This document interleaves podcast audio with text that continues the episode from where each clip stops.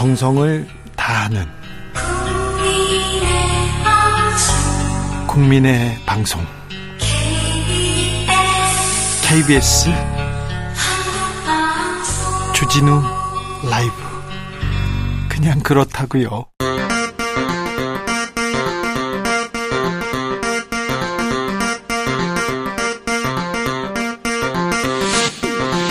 주진우 라이브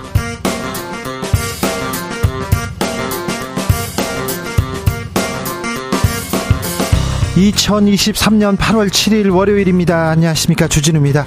김기현 이재명 여야 대표 여름 휴가에서 돌아왔습니다. 잼버리 책임론 이동관 청문회 돈봉투 사건 양평 고속도로까지 밀린 현안들 한두 가지 아닌데요. 정치권은 밀린 숙제 이제는 할 수 있을까요? 정치적 원의 시점에서 짚어봅니다. 학폭, 재산 폭증, 부동산, 부인 증여세, 국정원 문건까지 이동관 방송통신위원장 후보자에 대한 아, 공세 점점 더 높아지고 있는데요. 이 후보자 청문회 무사히 통과할 수 있을까요? 국회 과방위원인 국민의힘 홍석준 의원에게 들어봅니다. 더불어민주당 8월 위기설 나옵니다. 백현동 쌍방울 대북 송금 의혹에다 어, 윤관석 의원 구속 이후에 검찰 수사 이어집니다. 김은경 혁신위원장 논란까지 민주당과 이재명은 이 고비 넘어갈 수 있을까요? 더불어민주당 안민석 의원에게 들어보겠습니다. 나비처럼 날아 벌처럼 쏜다. 여기는 추진우 라이브입니다.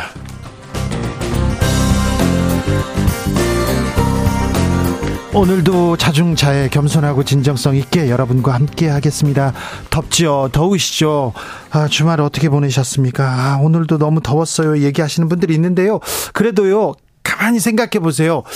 어, 몇해 전만 해도 38도, 39도 올라간다. 이런 얘기 있었는데 거기까지 가지는 않은 것 같습니다. 그리고요, 내일이 벌써 입추입니다. 아, 절기의 과학이라고 해야 되는지 입추 오면 또 찬바람 불기 시작합니다. 가을바람 불기 시작합니다. 아, 그런데 아직 이 찜통더위고요. 태풍 걱정도 있습니다. 그러니까 조심하셔야 됩니다. 건강 항상 조심하시고요. 아, 이제 여름이 가고 있다. 음, 가을바람 불어온다. 이렇게 생각하시고 좀 힘을 내 주십시오.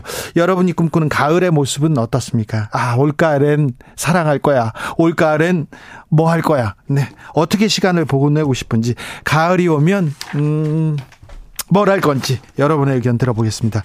아, 샵9730 짧은 문자 50원 긴 문자는 100원이고요. 콩으로 보내시면 무료입니다. 그럼 주진우 라이브 시작하겠습니다.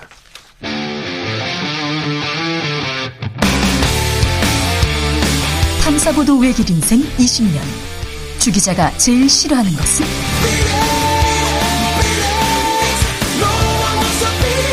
이 세상에서 비리와 부리가 사라지는 그날까지 오늘도 흔들림 없이 주진우 라이브와 함께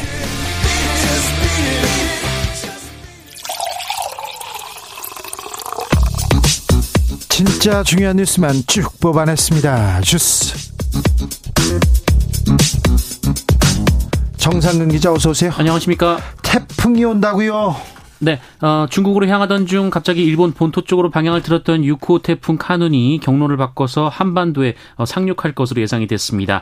어, 모레 9시 오전, 아, 9일 오전 3시쯤 규슈 쪽으로 접근하고 11 오전 3시 대마도에 접근한 뒤 어, 11일 오전 3시에는 한반도 중부 서울 일대를 통과할 것으로 전망됐습니다. 태풍이 북상합니다. 잼버리 대원들은 전원 영지를 떠나기로 했습니다. 네, 세계 스카우트 연맹은 한국 정부는 태풍의 영향으로 조기에 현장을 떠나 참가하기로 결정한 대표단, 대표단에 대한 지원을 확대하고 어, 참가자들이 한국의 다른 지역에서 잼버리 경험을 이어갈 수 있도록 약속한 것을 확인했다라고 발표했습니다. 네. 어, 이에 따라 스카우트 대원들은 내일 오전부터 순차적으로 야영장을 빠져나갈 예정입니다. 영국, 미국 대원들은 이미 떠났습니다. 영국 대원들 예, 서울 와서 관광하고 있는데요. 밝은 모습으로 지나가더라고요.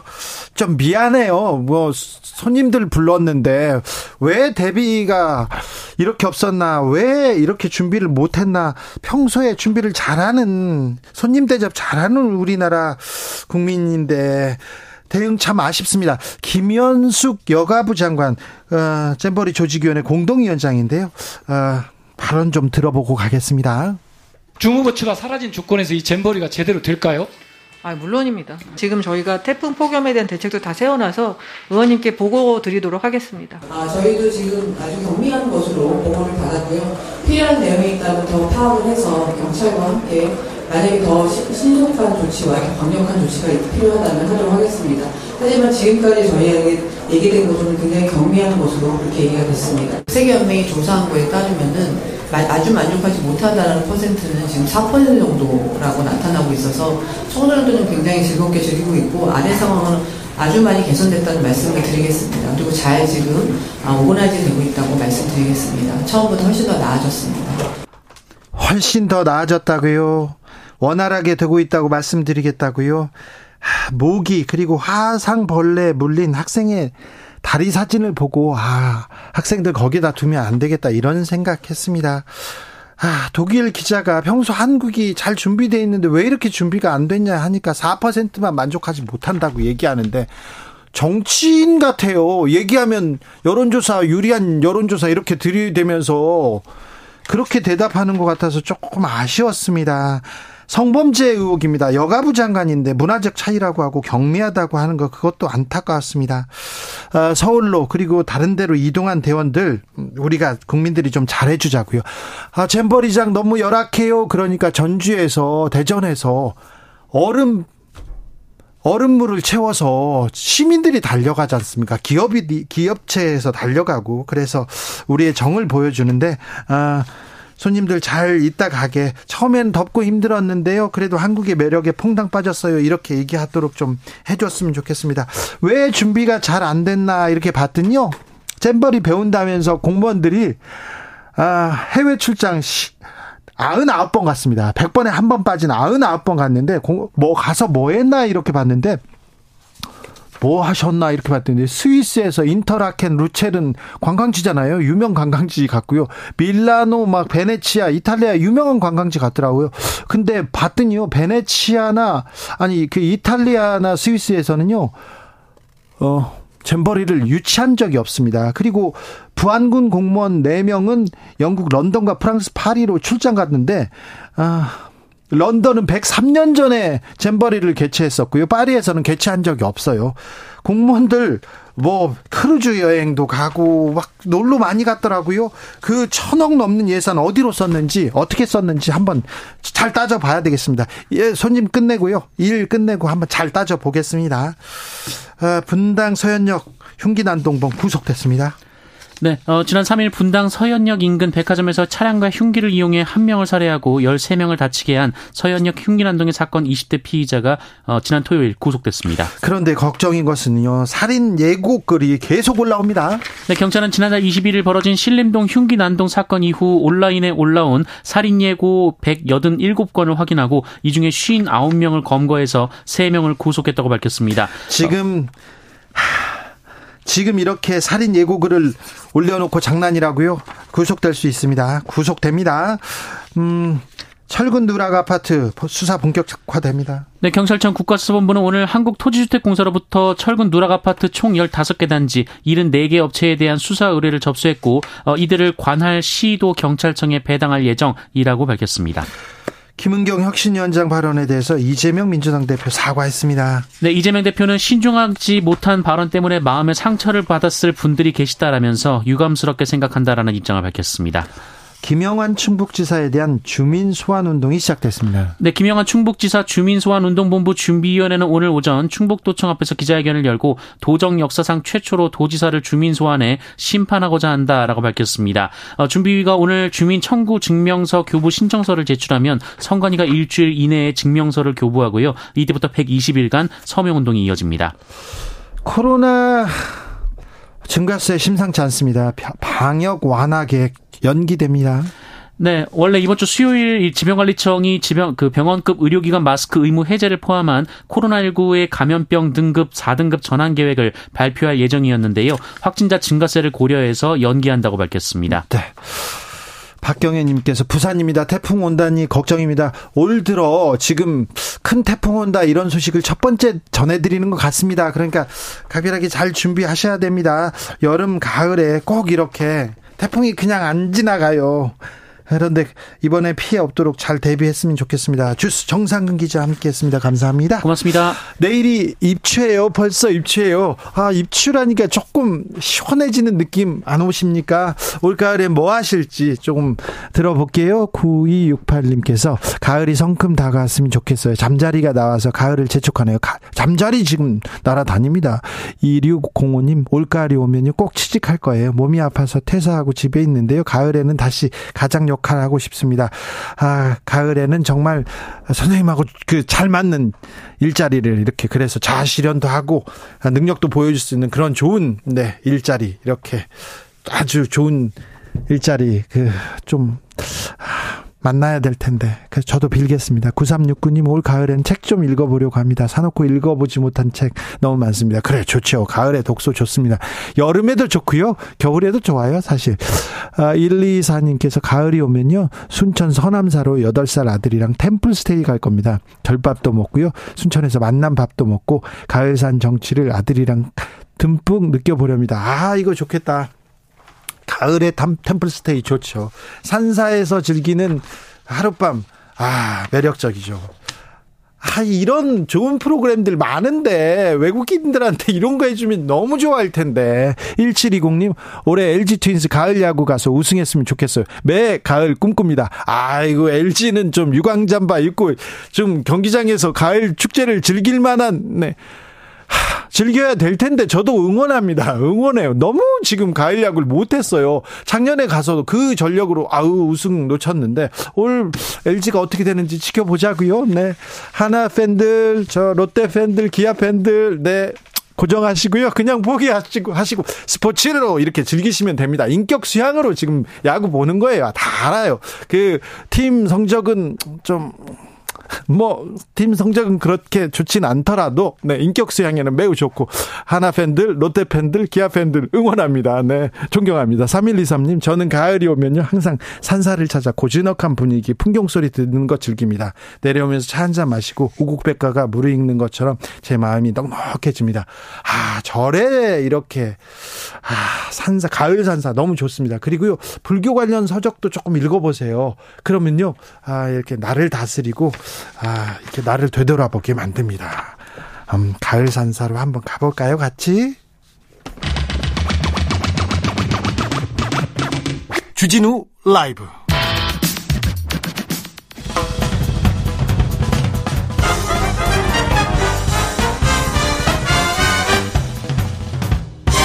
훅 인터뷰.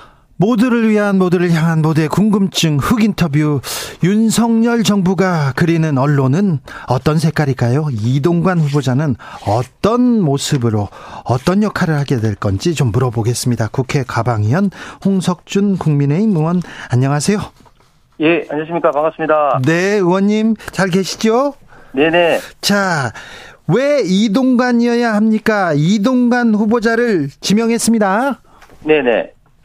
어, 지금 잘 아시는 방송통신 환경이 통신기술의 발달을 따라서 굉장히 지금 급변하고 있지 않습니까? 네. 그래서, 어, 과거 얼마 전까지만 하더라도 방송과 통신이 별개의 영역이라고 생각했는데, 이제는 음. 완전히 이제 융합적으로 돼서, 예. 완전히 이제 통합 어, 미디어의 어떤 그런 어떤 측면에서, 어, 새롭게 지금 새 판을 정책적으로나 법적으로 좀 짜야 될 것 같고, 네. 또 공영 방송에 대해서도 여러 가지 국민들이 어뭐뭐 뭐 방망 경영이다 불공정 방송이다 여러 가지 좀 문제 제기를 하고 있습니다. 그래서 이런 문제들 하나 하나가 다 어, 굉장히 좀 이슈도 많고 그렇죠. 여러 가지 좀 네. 어, 이해관계자들의 어떤 그런 입장도 좀 첨예하기 때문에 네. 이 분야에 대해서 좀 뚜렷한 어떤 주관 소신 그리고 좀 경험이 있어야지 좀 헤쳐나갈 것 같은데 이런 측면에서 이동관 어, 지금 어, 지명자가 대통령실에서 높은 평가를 받고 있지 않나 생각을 합니다. 그렇습니다. 이동관 후보자는 후보자로 이름이 불리기 전부터 야당에서 반대하고 나섰잖아요. 네. 특별히 공영방송을 망친 사람이다 이렇게 야당이 주, 주장하는데 이 부분은 어떻게 보십니까? 어, 이동관 어, 후보자 지명자가 공영방송을 망쳤다. 저는 어, 이 부분은 다분히 좀 어, 정쟁적인 요소이고 또 정치적인 공세라고 생각을 합니다. 구체적으로 네. 어, 이동관 후보자가 공영방송을 무엇을 어떤 측면을 망쳤냐 네. 뭐 이렇게 대해서는 이 부분에 대해서는 사실 뚜렷하게 어, 이야기하고 있는 것이었고, 뭐, 어, 국정원 문건이 네. 뭐 있다, 예. 언론장 있다, 이렇게 이야기를 하는데, 네. 저는, 어, 그 부분은 좀 다분히 좀 정치적 공세다. 그 국 정원 문건에 의해서 뭐 실행된 것도 없고, 그리고 구체적으로 그 국정원 문건을, 물론 이제 그 청문회에서 좀 구체적으로 달아봐야 될 사항입니다만은 네. 지금 어, 이동관 후보자 지명자 본인은 또 강하게 부정하고 있는 그런 어떤 상황인 것이죠. 알겠습니다. 정문에서 따져봐야 되겠는데 국정원 문건, 청와대 문건이 아, 언론 장악이 어떻게 이렇게 실행됐는지 어떻게 됐는지는 청문회에서 좀 따져봐야 됩니다. 다른 의혹들도 많지요. 학폭 문제는 어떻게 보십니까? 어, 저는 학폭 문제는 이제 상당히 많이 좀, 어, 이슈로서는 좀 꺼져가고 있다고 생각하는데, 사실 처음에 이동관 후보자가 방통위원장으로서 이야기 나올 때는 저희들도 굉장히 좀 염려를 했습니다. 잘 예. 아시죠? 학폭 이슈가 국민들에게, 어, 굉장히 좀 민감한 이슈 아니겠습니까? 네. 그리고, 어, 직전에 또 정순신 또 전 국가 수사본부장 낙마한 건도 있고 해서, 네. 그런데 좀 알고 보면 볼수록 좀, 어, 이동관, 어, 지금 후보자 아들의 학폭 문제는, 어, 좀, 어, 정상적인 보통의 어떤 학폭이 아니다. 네. 자라나는, 어, 청소년 간의 좀 싸움이다. 이런 생각이 자꾸 드는 게, 당시 학폭 피해자라고 하시는, 어, 분들이 당시에도, 어, 이동관, 어, 후보자 아들의 강제 전학에 대해서 반대를 했고, 담임 선생님이라든지 또, 어, 상담 선생님 역시 또 반대를 했다. 이렇게, 어, 이야기를 지금 하고 있습니다. 그렇기 때문에, 아버지가 정권의 실세여서 학폭위도 안 열고 그래서 반대 목소리도 나온 거 아닙니까? 예, 이런 어떤 문제에 대해서도, 네. 어, 구체적으로 다뤄봐야 될 것 같습니다만, 전화한 것은 분명하다고 하지만, 그 전화한 내용, 즉, 어, 학기가 이제 끝날 때까지 좀 강제 전학을 하지 말아 달라는 그런 어떤 내용에 대해서 네네. 하나도 이제 실행된 게 없고 한 어떤 그런 어떤 내용은 또 확실한 것이죠. 알겠습니다. 어, 최근에는 배우자의 인사청탁 의혹이 나왔어요. 네. 뭐 이 문제에 대해서는 이동관 후보자가 명확하게 그 이제 설명을 했죠. 인사청탁 을 이제 받아서 2천만 원을 받았는데 그 2천만 원을 어 당시에 이제 청와대 이제 민정 어 이제 이제 수석실 신고도 하고 돌려줬다. 네. 뭐뭐 그더 이상 뭐 밝힐 게 뭐가 있겠습니까? 아, 그렇습니까? 네. 아, 저 재건축 아파트 투자 문제도 있고요. 증여세 문제가 나왔는데요. 부인이 3년간 2억 3천만 원의 배당 수익을 얻었습니다. 펀드에서. 네. 근데 그또 거액 펀드 가입할 때 이거 이동관 후보자가 증여한 거 아니냐 이런 의혹도 있습니다. 그 배당 수익에 대해서는 뭐 ES 투자라고 이제 분명히 이제 밝혔고 네. 또 그리고 그그그 이제 투자한 어떤 그런 어떤 어 자금에 대해서도 이동관 후보자가 명확하게 이제 언론에 이제 밝혔다고 어 이야기 지금 이야기를 한 것을 제가 자세히 좀 읽어보니까 좀 충분히 좀 어, 해명이 좀 된 것 같습니다. 단지 이제 어 지분 뭐 1%이 문제에 대해서는 네. 어, 이동관 후보자도 밝혔지만 이제 퇴직하는 과정에서 네. 뭐 뭐 그게 뭐 금액이 뭐 천만 원밖에 되지 않는 어떤 사소한 어떤 어떤 실수의 문제다 그렇게 이제 밝혔죠. 예, 예. 아, 최근에 MBC 100분 토론 시청자 의견 조작 논란 있었다. 이걸 이명박 대통령한테 보고했다. 이런 얘기도 있었는데 이 부분은 어떻게 보셨습니까? 어 저는 당시 청와대 근무를 하고 있는 대변인실이라면은 네. 어 이게 뭐 실제를 떠나가지고 충분히 업무적으로 예를 들어서 어 뭐 홍보 수석이든 뭐 대변인실이든 여기 대해서 어 상당히 좀 관심을 갖고 뭐 있는 분야일 수밖에 없다. 네. 그렇게 좀 어 생각을 합니다. 그래서 뭐 대통령한테 보고한 게 그렇게 뭐 이례적인가 그렇게 생각은 듭니다. 그래서 하나의 어떻게 보면 업무 선상에서 네. 어, 자연스럽게 언론의 어떤 동향이라든 이런 거는 항상 좀 뭐 파악을 하고 있어야 되는 문제 아니겠습니까? 자, 아무튼 이동관 후보자 의혹들 인사청문회에서 다 해명 가능하다. 이렇게 보시는 거네요? 네, 네, 저는 그렇게 생각합니다. 지금, 어, 지금 이동관 그 후보자가 지금 이제 뭐 지명된다, 뭐 내정된다는 이야기가 벌써 나온 지가 한 두 달 가까이 되지 않습니까? 그래서, 예.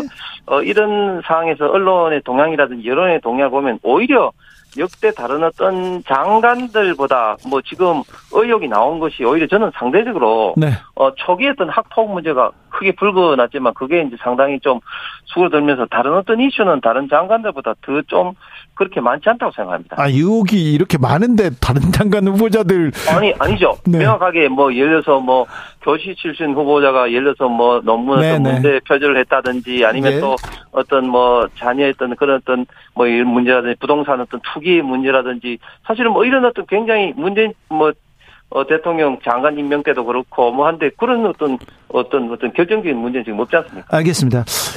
아, 자, 이동관 후보자가 방통위원장이 되면 이명박 정부에서 한 일처럼 아, 저기 공영방송 언론들 다 파업에 나서고 막 잘리고 뭐 그럴 거라는 우려가 있는데 언론계의 우려에 대해서는 어떻게 보세요?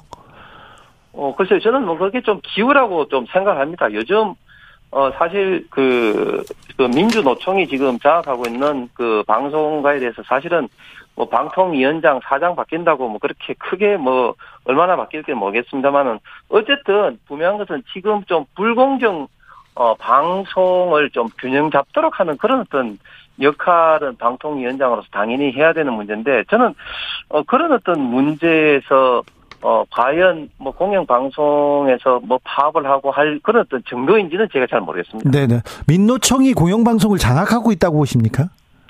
어, 제가 볼 때는 상당히 그런 부분도 있는 것 같습니다. 왜냐하면 지금 KBS나 MBC나 다 지금 민주노총 출신의 위원장들이 어, 대표이사 혹은 보도국장 핵심 지금 경영진을 지금 다 지금 하고 있기 때문에 어, 충분히 그렇게 지금 인식이 된다고 생각합니다. 그래도 민노총에서 언론사에 영향을 미친다고요.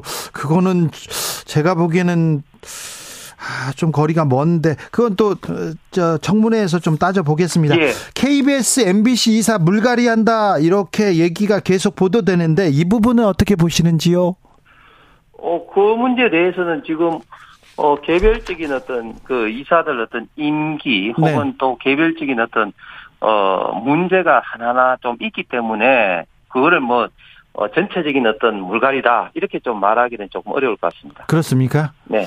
아, 오늘 MBC 그 임정환 이사가 자진 네. 사퇴했는데 네. 어, 좀, 좀 너무 압박 압박이 심하다 이렇게 보는 시각도 있어요. 근데 임정환 이사는 사실은 저희 당에서 추천한 분이거든요. 네. 예, 그렇기 때문에, 어, 그런 분에 대해서 저희가 뭐, 어, 압박을 세게 한다. 이거는 좀 상식적으로도 맞지 않은 그런. 알겠습니다. 그 의원님한테 제가 어, 저기 질문지에 없는 질문을 다 물어봐도 이렇게 대답을 잘해 주시니 제가 다른 것도 물어볼게요. 잼버리 준비를 좀 잘했으면 좋았을 텐데 왜 이렇게 준비를 못했을까요? 우리가 이런 행사 참 준비도 잘하고 잘 치르는 그런 아, 좀 전통이 있는데요. 야, 그래서 말입니다. 저도 참 안타까운데, 저도 사실 공무원 시절에 예. 월드컵이라든지 하계 어, 2003년도 유니버시아다든지 네. 국제 대회를 많이 해본 그래가지고 물어본 사람입니다. 겁니다. 예. 예, 예. 그래서 어, 우리 대한민국 국민들은 정말 그 이런 어떤 큰, 큰 국제 대회가 있으면 정부 민간에 합쳐서 잘 예. 치르는 참 전통이 있고 이걸 통해서 어, 국위 선양이라든지 또 막대한 또 경제적 그 효과도 많이 거두었는데 이번 잼버리 대회는 좀 제가 봤을 때는 네. 어, 개최지 장소 문제부터 해서 조직위원회 구성 그리고 운영 준비 과정에 있어서 좀 부족한 부분이 좀 굉장히 많다고 봅니다. 그리고 이번에 또 태풍 카눈 때문에 네. 어, 또, 그, 그 세계 스카우트 연맹에서 전체 이제 퇴영 결정을 조금 전에 했지 않습니까? 네. 예, 그래서, 어, 이 잼버리 대회는 좀, 어, 좀 두고 두고 좀 아쉬움이 클 어떤 그런, 어, 대회인데, 어, 그럼에도 불구하고 지금 12일까지는, 네. 어, 잘잘못을 따지기 전에, 어, 잘, 어쨌든 마무리해야 된다. 다행인 거는 지금, 어, 지금 한덕수 총리까지도 어, 어제 그 화장실 청소를 한다든지 전 부처에서 지금 이제 어, 협력을 하고 있고 삼성 같은 이 기업이라든지 또 국민 한 사람 한 사람 이 생수를 좀 갖고 뭐 이렇게 가는 등 어, 많이 지금 이제 국민들이 어쨌든 잘 마무리해야 된다는 이런 어떤 어, 마음이 그렇죠. 지금 예 모여지고 있기 때문에 네. 어좀 아쉬움은 있지만 일단은 12일까지 좀 잘좀 마무리됐으면 좋겠습니다. 잘 마무리했으면 좋겠어요. 그런데요. 네. 어, 이 잼버리 운영 미숙 이거 전 정권 탓입니까? 어, 저는 뭐 전 정권, 현 정권 다 좀 책임이 있다고 봅니다. 그 제가 그 말씀드렸던 크게 세 가지, 즉 어, 개최지 선정 과정, 그리고 조직위원회 구성, 예. 운영, 어, 준비 과정, 저는 크게 세 가지 측면에서 좀 문제가 있다고 보거든요. 여기에, 어, 전 정권에서부터 깊이 좀 관련이 좀 돼 있고, 또 현 정권에서도 여가부를 중심으로 이것을 해가 왔는데, 아무래도 좀, 어, 여가부의 부처로서의 한계라는 것도 있고, 또 그런 등등이 좀 아쉬움이 사실은 좀 많이기 때문에, 네. 뭐 이거를 뭐 반드시 뭐 전 정권 탓이다 뭐 그렇게는 좀 말씀드리고 싶지 않습니다. 그런데요, 이 잼버리 준비위원장이 뭐 행안부 장관도 있고 또 한덕수 총리도 있고 준비위원회 그 다음에 또 전북도도 있고 그런데 여가부 장관 한 명의 책임으로 이거 몰고 가는 것 같아서 또 그 부분도 또 조금 아, 저희 이- 이렇죠. 이제 2000 어, 17년 8월 달에 이제 그 잼버리 그 이제 세계 풀네임이 세계 스카우트 잼버리 대회거든요. 예, 예. 이 대회를 위해서 이제 조직위원회가 이제 구성됩니다. 꾸려집니다. 네. 조직위원회가 이제 처음 꾸려질 때 이제 중부처가 이제 이제 여가부가 됐고요. 그다음에 네. 집행위원장으로 이제 전라북도 지사가 되었습니다. 그 이후에 그 이후에 이제 이제 어 최근에서야 이제 그 다른 어떤 부처 이제 행안부 또 이제 문광부 장관 들어오고 또 이제 김윤덕 의원 또 한국 어 스카우트 연맹 예. 이제 안규백 의원이 한국 스카우트 연맹 회장이거든요. 그래서 네. 다섯 분이 이제 공동 조직위원장 그리고 김관영 전북지사가 집행위원장 이런 식으로 지금 이제 조직위원회가 구성되어 있습니다. 예. 있는데 어 이런 어 측면에서 이제 처음부터 이제 주관 부처가 사실은 이제 여가부가 이제 되었다는 그런 어떤 제가 이제 말씀을 드리고 알겠습니다. 네.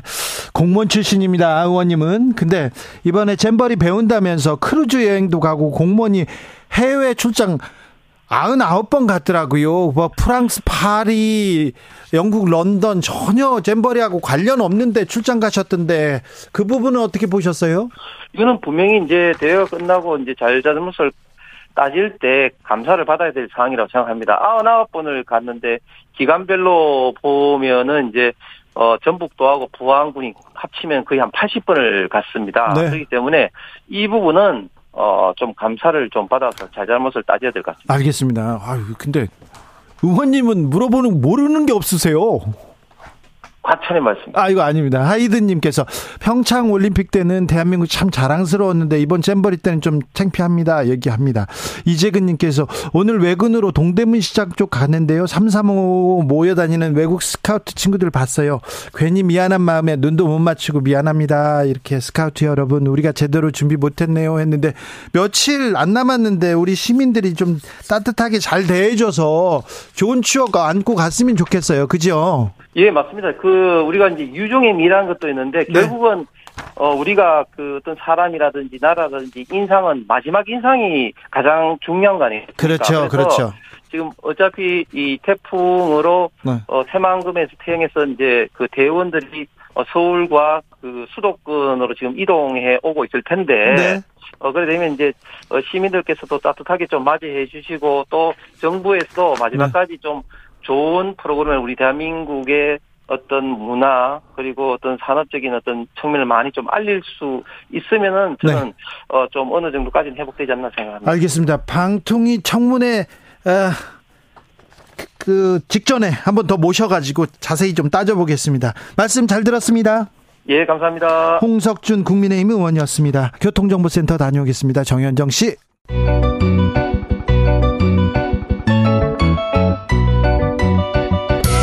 한층 날카롭다, 한결 정확하다, 한편 세심하다, 밖에서 보는 내밀한 분석, 정치적 원의 시점. 오늘의 정치권 상황 원회에서 더 정확하게 분석해 드립니다. 이연주 전 국민의힘 의원, 네, 안녕하세요. 부드러운 카리스마 이현주입니다. 노영희 변호사 오셨습니다. 네, 안녕하세요. 노영입니다. 홍준표 대구시장 이연주 같은 인재는 품어야 된다. 품어야 된다. 이렇게 얘기했습니다. 어, 노영희 변호사님 이거 어떻게 하죠? 아, 너무 좋은 말씀 오랜만에 하셨습니다. 조, 좋은 말인데 좋은 말인데 왜 이렇게 무섭죠? 저는 근데 그분이 그렇게 좋게 말하니까 오히려 이게 안 좋게 들어오지. 뭐 어, 이거 어떻게 하죠?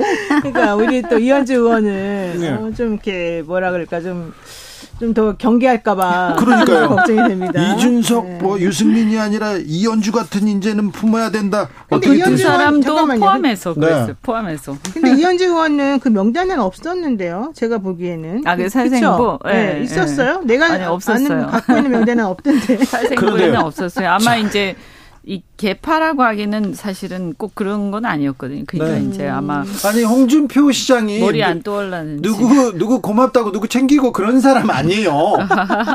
안 그래. 그 최소한의 뒤에서 밥은 사줘요. 아, 밥은 사줘요? 어. 아니 자. 뭐 어쨌든 뭐 그 극찬하셨던데 그 스타일상 네. 저 예상하지 못할 정도로 그래서 네. 똑똑하고 맑은 사람 이렇게 아, 거기서, 거기서 아니 진짜. 뭐 똑똑하고 맑은 사람 맞죠. 그런데요. 예. 지금 뭐 신당설, 뭐 찌라시에 살생부에 국민의힘 뭐 총선으로 가인 마음은 총선으로 가 있는 건 알겠지만 좀 음. 약간 여기도 좀 흉흉합니다. 아, 그렇죠. 근데 제가 봤을 때는 충분히 예상되던 거였어요. 앞으로 더 할걸요? 갈수록? 가, 앞으로요? 어, 그럼요. 이제 시작 도 안 했죠. 제가 봤을 때는. 네. 그렇습니까? 네, 이제 그냥 약간 예고편 비슷한 뭐 이런 거죠. 사실 뭐 윤석열 대통령 국민의힘 뭐 쳐다보지도 않는다 하면서 신당 얘기가 솔솔 있긴 했었어요. 심평 변호사가 뭐 저 이 방송에 나와서 얘기했다가 뭐 대통령실을 비롯해서 몰매를 맞고 사과의 뜻을 이렇게 전하긴 했지만 이런 얘기가 좀 돌, 돌리긴 했잖아요. 아, 제가 그래서 아침에 제가 박지원 전 국정원장하고 네. 이 신평 변호사가 했던 그 얘기에 대해서 아침에 인터뷰를 했어요. 어, 그랬더니 박지원 원장은 그게 사실은 사실일 가능성이 있다. 이제 물론 간보기를 한번 던져보고서 이제 철회하는 모습을 띠긴 했으나 현실성이 전혀 없는 얘기는 아니다. 이 얘기를 하더라고요. 그러니까 오히려 한번 던져보고 반응을 보고 마치 본인이 실수한 것처럼 다시 수습하고 처리하는 모습은 보였으나 그동안에 심평 변호사가 던졌던 말들 중에 특별히 아닌 말이 별로 없다는 게 이제 박 원장님 얘기였고 첫 번째는 두 번째는 지금 얘기하는 것들은 사실은 가능성이 매우 높은 말이라는 겁니다. 이 검핵관들이 신당을 차릴 가능성도 본인은 배제하지 않는다. 이 얘기를 하면서 네. 물론 뭐 수도권 전멸설이라고 하는 것은 현실성이 뭐 어떻게 될지 모르겠지만 그렇죠. 어쨌든 당이라고 하는 것을 새롭게 만들어서 뭔가 새롭게 내부적으로 분열하거나 찢어지거나 뭔가 할 가능성이 있어 보이나 근데 봐요. 지금 국민의힘이 용산 대통령실 말 잘 듣는데 굳이 그럴까요? 그런 생각은 듭니다. 근데 그러지 않을 거예요. 공천 싸움이 벌어지게 되면 네. 그거는 지금 보이는 모습하고는 저는 매우 다르게 전쟁이 벌어질 수도 있다고 봐요. 똑똑하고 맑은 사람 이현주. 아니 그런데 저 우선 어쨌든 뭐 극찬해 주신 건 감사한데요. 근데 저는 정당과 정치인 간의 관계에 있어서 우리가 맨날 보면 무슨 정치인들이 자꾸 공천에 목매고 막 이런 것만 봐가지고 그렇게 생각하실 수 있는데 근데 저는 굳이 그렇게 생각할 필요 있냐? 사실은 정당을 정치인들이 선택해야 돼요. 네. 그래서 아 이 정당이 내가 지지할 만한 가치가 있느냐, 응? 그럴 만한 떳떳하게 지지할 만한 어떤 모습을 보이고 있느냐를 보고 그게 아니면 사실 정치인들도 선택하지 말아야 돼요. 어, 그것이 마치 정당이라는 것은 기득권이고 정치인들을 거기 목매다는 무슨 어? 노예처럼 이거 잘못됐다고 저는 생각하고요. 어쨌든 현재 보면 지금 이제 그 탄핵 후에 어, 우리나라에서 탄핵 후에 이 보수 정당에 대해서 보수 정당이 반성하고 변화하겠다. 그래서 국민들이 다 기대를 했죠. 그 다음에 사실은 통합할 때도 우리들도 다 기대를 했죠. 그래서 그 변화하고 어, 보수가 변화하고 뭔가 개혁이 되는데 같이 참여하고자 다 같이 한 거 아니에요. 근데 지금 상황을 보면 그 굉장히 무색하죠. 그래서 아, 이 진짜 양심에 찔린다 이런 생각도 들고 이대 이 상태가 많이 지속이 된다면 특히 지난번 전대 이후로 계속 보인 난맥상 그 다음에 국정과 관련해서 누구도 바른 소리 하지 않는 이 난맥상 지금 정당의 기능 자체가 상실되고 있는데 저는 이런 상황에서는 어, 정말 다시 재고해 봐야 된다. 그래서 공천을 주고 받고 안 받고의 문제가 아니라 공천을 신청할지 여부를 어, 심사숙고를 해야 되는 거예요. 왜냐면 이거는 사실 저 같은 그런데요. 경우에는 그렇죠. 아니 저는 더군다나 이 정치 바뀌어야 된다 이러면서 민주당에 대해서 굉장히 쓴소리 많이 하고 네. 제가 이렇게 떠났는데 네. 제가 지금 와서요 어 정말 어이없는 상황을 보면서도 가만히 있고 그냥 그대로 묻어 가지고 공천 받겠다 이렇게 되면 그 전에 내가 했던 행동과 모든 언행들이 얼마나 이게 어 창피한 맞아요. 부끄러운 네. 일이 되는 거예요. 그래서 저는 그렇게 되면 또 민주당 사람들한테도 사실은 미안한 상황이 되는 거예요. 그래서 저는 어이 저 같은 경우에는 일관된 행동을 어, 할 수밖에 없고 저는 앞내 내 길은 어, 내가 스스로 선택할 거니까 개척할 테니까 네. 걱정해 주셔서 감사하지만 공천을 준다고 하던가요? 아니 근데 이현주 의원님처럼 아니, 기대- 이- 기대를 안 해요. 자 네. 이현주 의원님 장환영님께서 이현주 전 의원 국법급 정치인으로서 국민을 위해서 국가의 요직을 맡아서 일을 해야 할 뿐인데 그러지 못해 아쉬움이 큽니다. 이런 분들이 많은데요. 이현주 의원님처럼 내가 정당을 선택해야 되는데 그런데요 그런 사람 말고 아우 공천만 주세요 뭐든 할게요 그런 사람들이 너무 많아요. 그렇죠. 네. 그래서 아 이게 저는 한 사람 한 사람이 이제 지금은 근데 너무 심각해. 요 우리가 앞- 나중에 또 얘기하겠지만 국가 시스템이 무너지는 상황 아니에요. 그래서 제가 우리 어쨌든 정치라는 게 굉장히 고난의 어떤 연속이 고 사실은 제대로 하면 굉장히 힘든 일이에요. 정치라는 게. 근데 우리의 인생이 짧은데 이 의미 있는 정치를 할 거면 하지만 그렇지 못하는데 굳이 인생을 그렇게 낭비할 필요가 있냐 저는 그런 생각도 그렇죠. 참 많이 들어요. 맞습니다. 자, 민주당으로 가볼까요? 민주당 돈봉투 의혹과 관련해서 음, 태풍이 태풍이 몰아치기 시작했습니다. 무소속이지만 윤관석 의원은 구속됐습니다. 노영희 변호사님. 네, 지금 돈봉투 받았다는 의원들 구체적인 명단까지 지금 다 그렇죠. 공개가 되고 있는 상황인데 일단 윤 명, 의원 구속 이후에 막 돈봉투 받았다, 의원실에서 받았다, 누가 받았다 이름까지 나오기 네, 시작했어요. 구체적으로 막 어떻게 받았는지도 막 내용을 설명하는 중인데 이런 게 옳은지 잘 모르겠어요. 솔직히 말하면. 이게 벌써 이게 네. 언론으로부터 나올 일은 아닌데요. 네. 이 명단도 막 1차, 2차로 나눠가지고 막 공개가 되고 있고. 근데 네. 이렇게 일방적으로 공개되는 게 맞는지 첫 번째 잘 모르겠고, 분명히 정 치적인 목적이 있는 것처럼 보여서, 오히려 저는 이거 조금 오래된 아이템 아닙니까? 솔직히 말하면. 음. 그리고 민주당에서는 분명히 이 돈봉투 받았으면은 받은 거에 상응해서 잘못한 만큼 분명히 적절한 조치를 취하겠다고 얘기를 한 바가 있어요. 그러니까 실체적으로 뭔가 진실 관계가 확인이 되면 거기에 적당하게 대응을 하면 되는 거라서 음. 오히려 저는 지금 8월이잖아요. 8월에 이거 벌써 옛날부터 물론 몇 달 전부터 나왔지만 지금 정리하고 가는 게 더 좋아요. 만약에 아니, 민주당에서는. 네, 구속되고 잘못됐으면 잘못한 건 잘못했다고 그럼요. 하고 정리해야죠. 네, 네. 뭐 해철이 맞을 일은 맞아야죠. 네. 아, 이게 맞는다고 얘기했죠. 네. 그리고 그랬어요. 근데 빨리빨리 이런 거는 뭐 어려운 사건들도 아니니까 빨리빨리 해서 너무 국정에 영향 미치지 않도록 검찰에서도 자꾸 이렇게 뭔가 뭔가 흘리는 느낌이 좀 있는데 어 빨리 처리했으면 좋겠다. 그리고 그렇죠. 이, 이 사실 검찰이 갖고 있는 사건이 되게 많잖아요. 네. 정치 관련해서. 그런데 이런 거를 어 계속 쥐고 결론을 안 내리면서 어 이 계속 이렇게 쥐고 있는 거 이게 고의적인지 아닌지 전 모르겠어요. 그렇지만 어 약간 의심이 되죠. 그렇죠. 어, 그런데 받을 만하죠. 이거 저는요 과거에 우리가 50 때 뭐 이럴 때 저는 뭐 그때는 굉장히 어렸지만 우리가 그런 얘기 듣잖아요. 그때는 어 고문도 있었다, 그죠? 네. 어, 경찰이었지만 근데 이거 정신적 고문이에요. 정신적 고문. 응? 이런 식으로 결론 안 내리고 계속 쥐고 있으면서 사람을 비굴하게 만드는 거예요. 이런 짓은 하면 안 돼요. 얼마 전까지만 해도 쌍방울의 대북 송금 의혹이 이렇게 계속 굴러갑니다. 재판도 막 지르고 당장이라도 구속영장을 칠 것처럼 보였는데 그건 또 사라지고 백현동으로 이재명 대표를 부른다 이런 얘기 있습니다.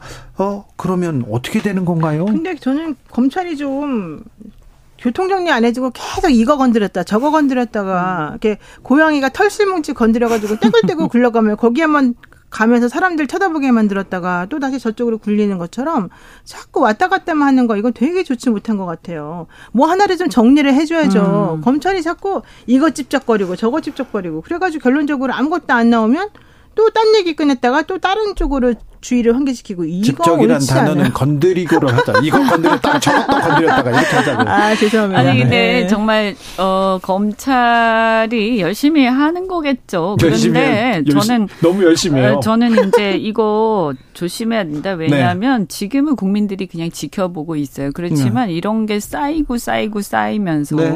검찰 수사에 대한 신뢰가 계속 떨어지고 있어요. 자, 대장동도 그렇고 이번에 50억 클럽도 그렇고요. 이번 돈봉투 사건도 그렇고 그리고 검찰이 수사로 그리고 공소장으로 보여줘야 되는데 검찰과 언론의 이 유기적인 그 플레이가요 너무 보여요 티가 나요. 그 이제- 이거는 좀 멈췄으면 합니다. 제가 볼 때또 네. 민주당이나 이렇게 야당 관련된 수사는 굉장히 뭔가 언론에도 많이 나오고 하잖아요. 네. 그런데 이제 주변 측근 내지는 뭐 어쨌든 주변 그 친인척 이런 쪽의 수사들에 대해서는 국민들이 볼 때 너무 미진하다 이런 생각이 사실 드는 게 사실이거든요.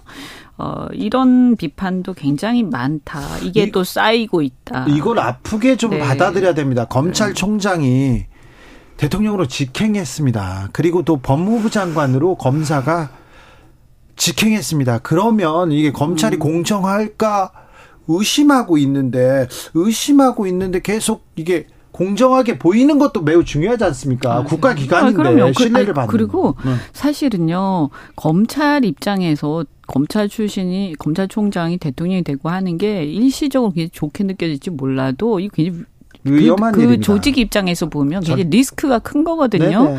그리고 정치라는 것은 부침이 있잖아요. 네. 그러면 권력이 약해졌을 때 그때 검찰이 그때 가서 어떤 얘기를 할 거고 국민들이 검찰에 대해서 야당이 검찰에 대해서 어떤 요구를 할 것인지를 미리 생각하고 네. 지금 신중하게 그리고 어, 정말 부끄럽지 않게 행동하셔야 된다. 네. 예. 뭐 열심히 일하시는 많은 분들 계신데 네. 일부에서 이렇게 정치적 어떤 편견이나 정치적 어떤 개 또는 어떤 자기의 어떤 생각 이런 게 혹시라도 개입돼서 열심히 하는 검사들 사기를 좀 떨어뜨리는 일이 안 생겼으면 좋겠다. 아, 근데 그 얘기를 생각은. 우리가 지금 한두 번 하는 게 아니잖아요. 지금 그쵸. 2년째 하고 2년째 하고 있습니다. 네. 2년째. 지금 좀 이제 제가 볼 때. 이제 그래서 안 좋은 쪽으로 이제 여론이나 생각들이 점점 점점 강해져 가고 있어요. 자, 제가 민주 검사한테 물어보 검사들한테 진짜 물어봤어요 직접 네. 물론 뭐 우리 주진우 아나운서도 친한 분들이 있으시겠지만 정말 걱정을 많이 하셔요 솔직히 그렇겠죠. 그분들은? 아, 네. 그렇죠. 네. 아니, 그러니까 자기 일에 충실하게 하시는 분들 입장에서는 굉장히 걱정 많이 하실 것 아니 같아요. 당연하죠. 네. 그리고 어, 검찰이 국민들한테 그렇게 보여진다. 거- 모든 검찰 음. 주변 관계자들도 다 걱정합니다. 걱정하지 아- 않는 게 지금 맞아요. 예, 비정상적이죠. 근데 보통은요. 그래서 지금까지 그 저 이 쭉 보면 대개는 검사들은 이 정치적인 어떤 또는 언론이라든가 이런 정치 관련해서 그 자신들의 수사와 관련된 게 자꾸 나오는 거에 대해서 굉장히 부담스러워하고 그걸 그걸 피하거든요. 그래서 뭐 이렇게 예, 기자들이 물어보고 해도 아 그건 나중에 결론을 한번 지켜보시죠. 그렇죠. 이렇게 얘기하고 그래야죠. 말을 다 상가하고 보통 대- 제가 아는 분들은 거의 다 그랬는데 네. 요- 요즘에 왜 이런지 모르겠어요. 노무현 전 대통령 수사 때 거- 대검 중수부에서 뭐 뭘 흘렸죠 검찰에 뭐지 저 언론에 그 논두렁식에 논두렁식에. SBS에 논두렁 그러 그때 홍만표 수사 기획관이었습니다. 당시에 근데 그 사람이 나쁜 빨대 얘기를 했어요. 이렇게 네. 검언 유착 이런 거 잘못됐다고 그때는 말이라도 그렇게 했어요.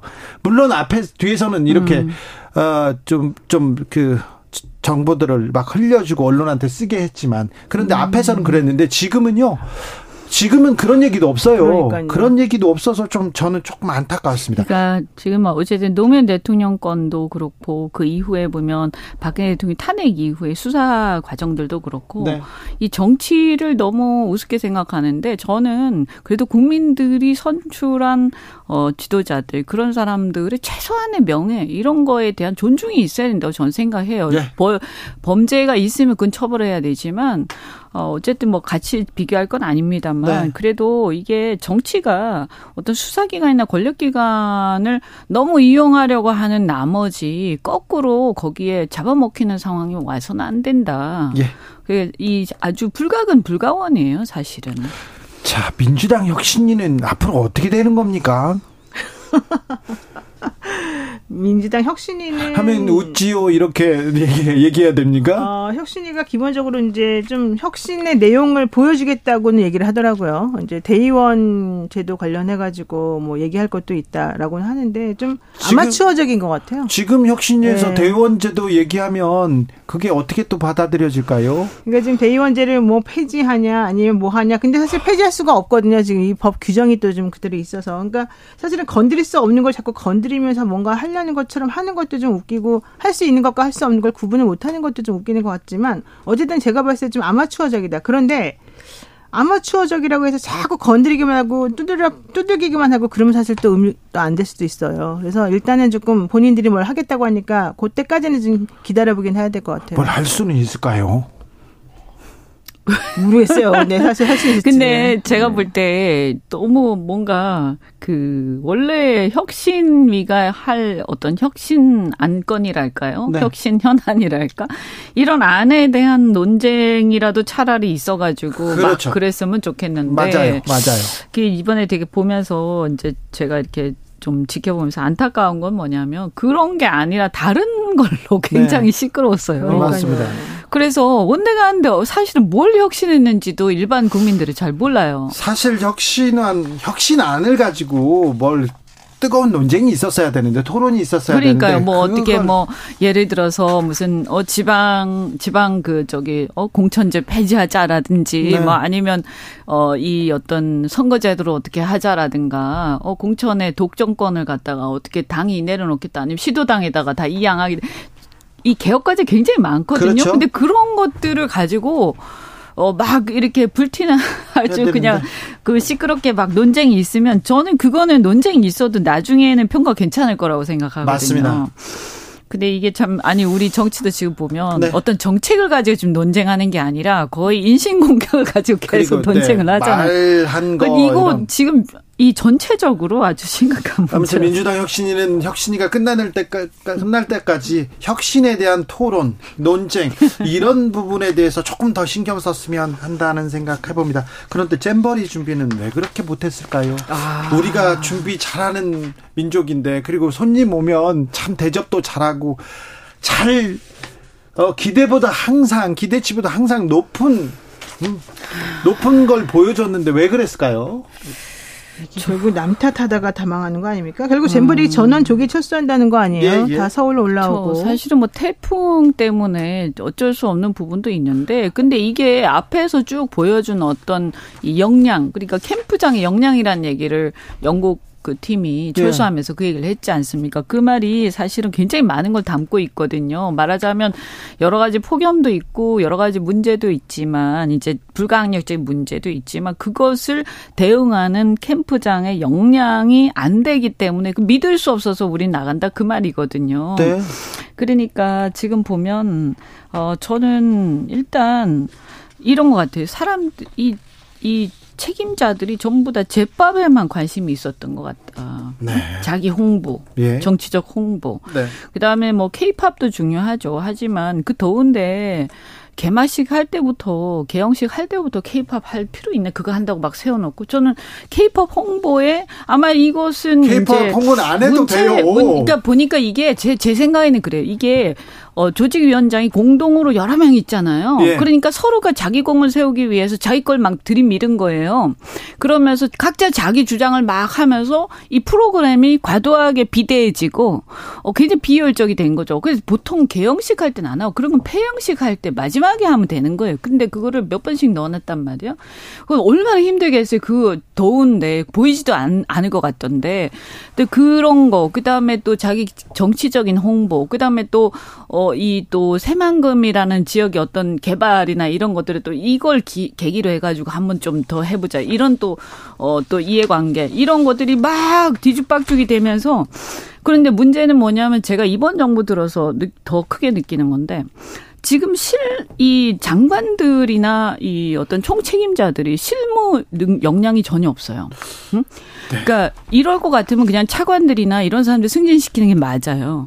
그러니까 실무를 너무 몰라도 너무 모르는 거예요. 야영이라도 한번 해보고 이런 걸 책임을 지는 건지. 가보았는지 현장에 아니 그리고 뭐 유럽에 갔다고 하는데 과연 이게 알프스나 이런데 가면 거기 야영지에서 주무셨어야 되는데 호텔에 아니요, 주무신 인- 거 아닌가? 인터라켄에서 주- 야영하면 안 됩니다. 잡혀가요. 아니 그래서 지금 보면 그런 식으로 실물을 전혀 모르고요. 근데 실물을 모르면서 큰 소리만 치는 거예요. 내가 다 알아서 할게. 다 책임질게. 그러니까 어 전적으로 지지해 줄 거예요. 근데 사실은 우리 행정이라는 게요. 그렇게만 해갖고는 안 돌아가요. 뭐냐면 구체적으로 예산이 있고 해야 되는데 차라리 그렇게 한 다음에 그러면 재량을 전적으로 실무자들한테 주고 문제가 생겨도 내가 책임질게 이래야 돼요. 근데 지금 이 정부가 어떻게 돼 있냐면 재량 안 줘요. 그리고 문제가 생기면 네가 책임져라 이렇게 되거든요. 그러니까 실무자가 전혀 움직이지 않고 그거 그 경우에는 구체적인 지시를 다 해줘야 돼 위에서. 네. 근데 위에서는 구체적인 지시를 할 만한 실무자 역량이 안왜 되는 거예요. 그러냐면 안 돌아가는 거죠. 생색은 그러니까. 자기네가 내고 책임은 니네가 져라. 네. 그래서 그렇게 이것 돼 때문에 지금. 그러는 거예요. 그래서 네. 이게 권한만 있고 권한- 책임은 어. 안 져. 자기네는 좋은 것만 실무자들한테. 떠넘기고 있잖아요. 그래서 알겠습니다. 이게 시스템이 완전히 무너진 거예요. 두분 감사합니다. 네, 고맙습니다. 고맙습니다.